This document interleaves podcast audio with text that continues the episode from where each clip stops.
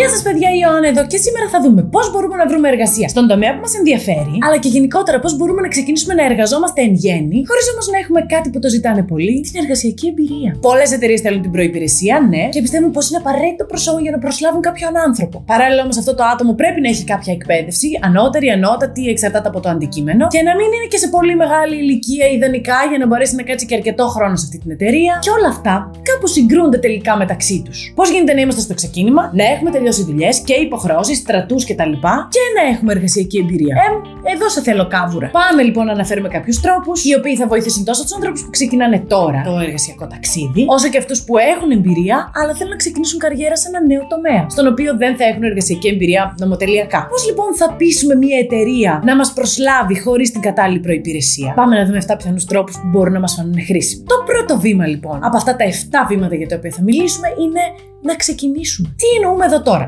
Στα πρώτα μας βήματα δεν είναι ανάγκη να βρούμε με τη μία τη δουλειά των ονείρων μας. Γενικά αυτό δεν παίζει, δεν ισχύει. Ή αν παίζει, ενισχύει, είναι τόσο ελάχιστες οι περιπτώσεις. Παιδιά, όλοι και όλες το ζήσαμε. Εννοείται θα ήταν ευχής έργο να τα καταφέρναμε, αλλά μικρά βήματα προς το στόχο. Και το πρώτο βήμα είναι να γίνει η αρχή. Υπάρχουν πολλές εργασίες εκεί έξω που ναι, σίγουρα δεν είναι οι ιδανικές. Μπορεί κάποιος να πει ότι είναι και δύσκολες ή βαρετές. Και έτσι δεν πάει να τις κάνει και κανείς, ε. Εκεί ίσως δημιουργείται μια ευκαιρία για εμάς που δεν έχουμε εμπειρία. Τέτοιες εργασίες μπορεί να είναι το να μοιράζουμε φυλάδια. Το έχω κάνει ως φοιτήτρια. Η πώληση υπηρεσιών τηλεπικοινωνίας ή ρεύματος call center, επίσης το έχω κάνει, όχι ως φοιτήτρια, ή στον τομέα της εστίασης. Το έχω κάνει και ως φοιτήτρια και μετά. Φαίνεται αστείο. Δεν είναι. Αλήθεια και τα τέσσερα χρόνια που εργαζόμουν σερβιτόρα με έχουν βοηθήσει πάρα πολύ στο να μπορώ να επικοινωνώ με σοβαρό και σωστό και ουσιαστικό τρόπο με τους ανθρώπους, να μπορώ να διαχειρίζομαι καταστάσεις. Τα φυλάδια μου έμαθαν την αξία της υπομονής και της επιμονής. Ναι, μπορεί να είναι κάτι τόσο βαρετό, εννοείται, κανένας δεν χαίρεται να πει Ω, ναι, γουστάρ, θα μοιράσω φυλάδια. Αλλά σου μαθαίνει τόσα πράγματα για τη ζωή. Γιατί η ζωή πραγματικά μας ζητάει να έχουμε υπομονή. Και παιδιά, το call center που πέρασα, όχι απλά με βοήθησε να ξεκινήσω, να καταλάβω πώς δουλεύουν οι επιχειρήσεις, αλλά και να γνωρίσω κόσμο, να δικτυωθώ και κυρίως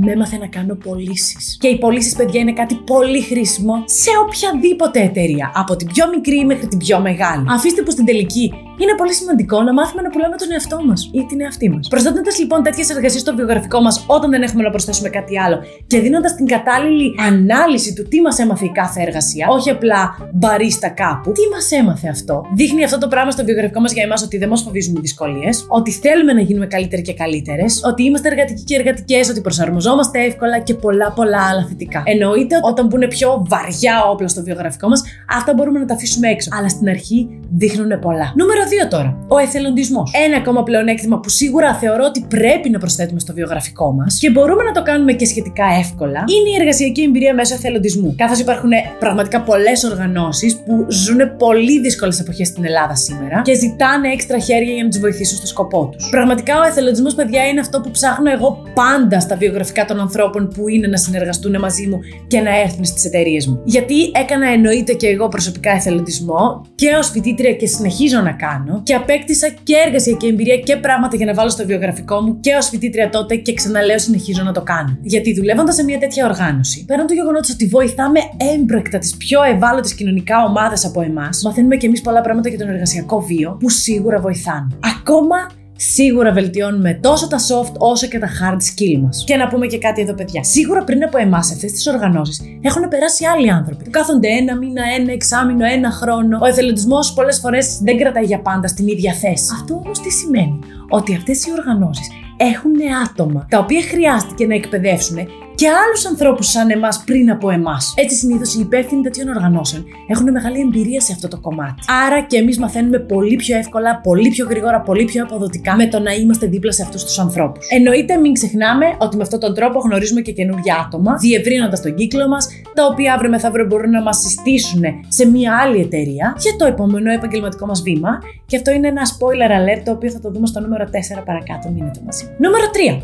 Αφιλοκερδός εργασία. Μα καλά, ρε Ιωάννα, θα με πείτε. Τι διαφορά έχει αυτό με τον εθελοντισμό; Μεγάλη. Σε αυτή την περίπτωση της αφιλοκερδούς εργασίας και το βάζω μέσα σε εισαγωγικά, μέσα σε αυτάκια για πολύ συγκεκριμένο λόγο, στη συνέντευξη που θα κάνουμε με την εταιρεία ή στην αίτηση που θα στείλουμε για να κάνουμε για μια πρόσληψη για εργασία, μπορούμε να προσφέρουμε τις υπηρεσίες μας δωρεάν για ένα δοκιμαστικό ή για μία ή δύο μέρες εργασίας. Σαφώς όχι παραπάνω, δεν πιστεύω στη δωρεάν εργασία και σίγουρα κανείς και καμία από εμάς ούτε θα έπρεπε να πιστεύει, ούτε θα έπρεπε να θέλει να εργάζεται σε εταιρείες που είναι OK να παίρνουν δωρεάν εργασία από τους ανθρώπους. Πάντως, εμείς προσφέροντα τι υπηρεσίες μας για ελάχιστο δωρεάν, δείχνουμε ότι θέλουμε όντως τη θέση, παίρνουμε προβάδισμα, ακόμα και αν δεν έχουμε όλη την κατάλληλη εμπειρία, και δείχνουμε ότι θα δώσουμε ό,τι χρειάζεται για να βρούμε την εμπειρία, να την αποκτήσουμε γρήγορα και να γίνουμε ουσιαστικά χρήσιμοι και χρήσιμες στη νέα εταιρεία που θα μας προσλάβει. Νούμερο 4 τώρα. Εκμεταλλευόμαστε τον κύκλο μας. Είτε από φίλους είτε από συγγενείς που εργάζονται, μπορούμε να ζητήσουμε βοήθεια και μία σύσταση από αυτούς στις εταιρείες στις οποίες βρίσκονται αυτοί ή αυτές. Παιδιά, στα αγγλικά υπάρχει μια φράση την οποία λατρεύω που λέει Our network is our net worth. Δηλαδή το δίκτυό μας είναι πρακτικά η μεγαλύτερη περιουσία μας. Οι άνθρωποι μας, όταν θα μας συστήσουν σε κάποια τέτοια εταιρεία, που πιστεύουν ότι σας θα ταιριάζαμε και θα μπορούσαν να πούνε και μια καλή κουβέντα παραπάνω, βοηθάνε.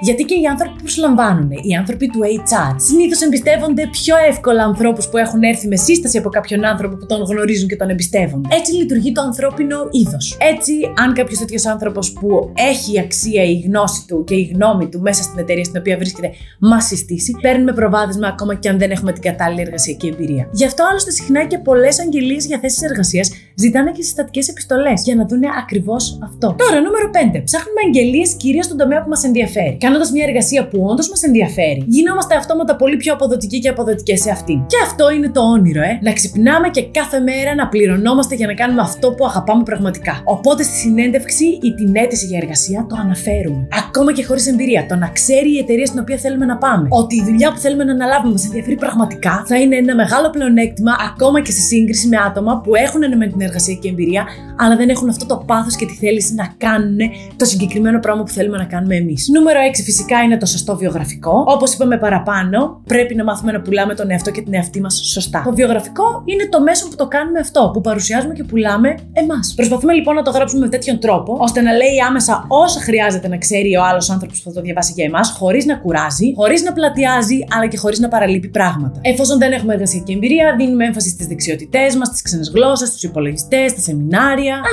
και μια ακόμα λεπτομέρεια που ίσως βοηθήσει στο θέμα βιογραφικό είναι να αλλάζουμε κάποια πράγματα σε αυτό, ανάλογα με την εργασία στην οποία κάνουμε αίτηση δεν ταιριάζουν όλα όσα έχουμε κάνει στο παρελθόν με την κάθε αίτηση για εργασία. Παιδιά, να μην το πω εδώ, σημαντικότατο είναι να τονίσουμε ότι πρέπει να είμαστε ειλικρινείς με αυτά που γράφουμε και να μην λέμε ψέματα στο βιογραφικό μας. Προφανώς. Και τέλος, νούμερο 7. Επενδύουμε στον εαυτό μας, στην εαυτή μας. Σε αυτό το κανάλι μιλάμε πολύ συχνά για επενδύσεις. Και ποια είναι η καλύτερη επένδυση για τα χρήματά μας, με την καλύτερη απόδοση, η επένδυση σε εμάς. Μεγάλη απόδοση με μηδενικό ρίσκο. Α διαβάζουμε λοιπόν, ας εξελισσόμαστε, ας μαθαίνουμε. Στη σημερινή εποχή που όλα τρέχουν, δεν γίνεται η γνώση να σταματάει στο σχολείο ή στο πανεπιστήμιο. Αυτοί λοιπόν ήταν οι 7 τρόποι να βρούμε εργασία χωρίς εργασιακή εμπειρία. Σαφώς θα πρέπει να έχουμε επιμονή και υπομονή. Στην αρχή, ειδικά, είναι πιθανό να έχουμε πολλές απορρίψεις. Όλοι και όλες το έχουμε ζήσει αυτό. Μιλάμε για πολλές απορρίψεις. Εκεί όμως πρέπει να πεισμώσουμε και όχι να απογοητευτούμε. Γιατί οι ευκαιρίες μπορούν να μας παρουσιάζονται καθημερινά ακόμα και εκεί που δεν το περιμένουμε. Παιδιά, είναι και λίγο σαν τις επενδύσεις. Στην αρχή θα επενδύσουμε, δεν θα βλέπουμε τρελά αποτελέσματα, γιατί είμαστε ακόμα στην αρχή, θα απογοητευόμαστε, πρέπει να επιμείνουμε. Αναμένω ερωτήσεις ή απορίε για το σε σήμερα ή ιδέες για επόμενα βίντεο. Αυτά από εμένα, σας φιλώ και τα λέμε αύριο.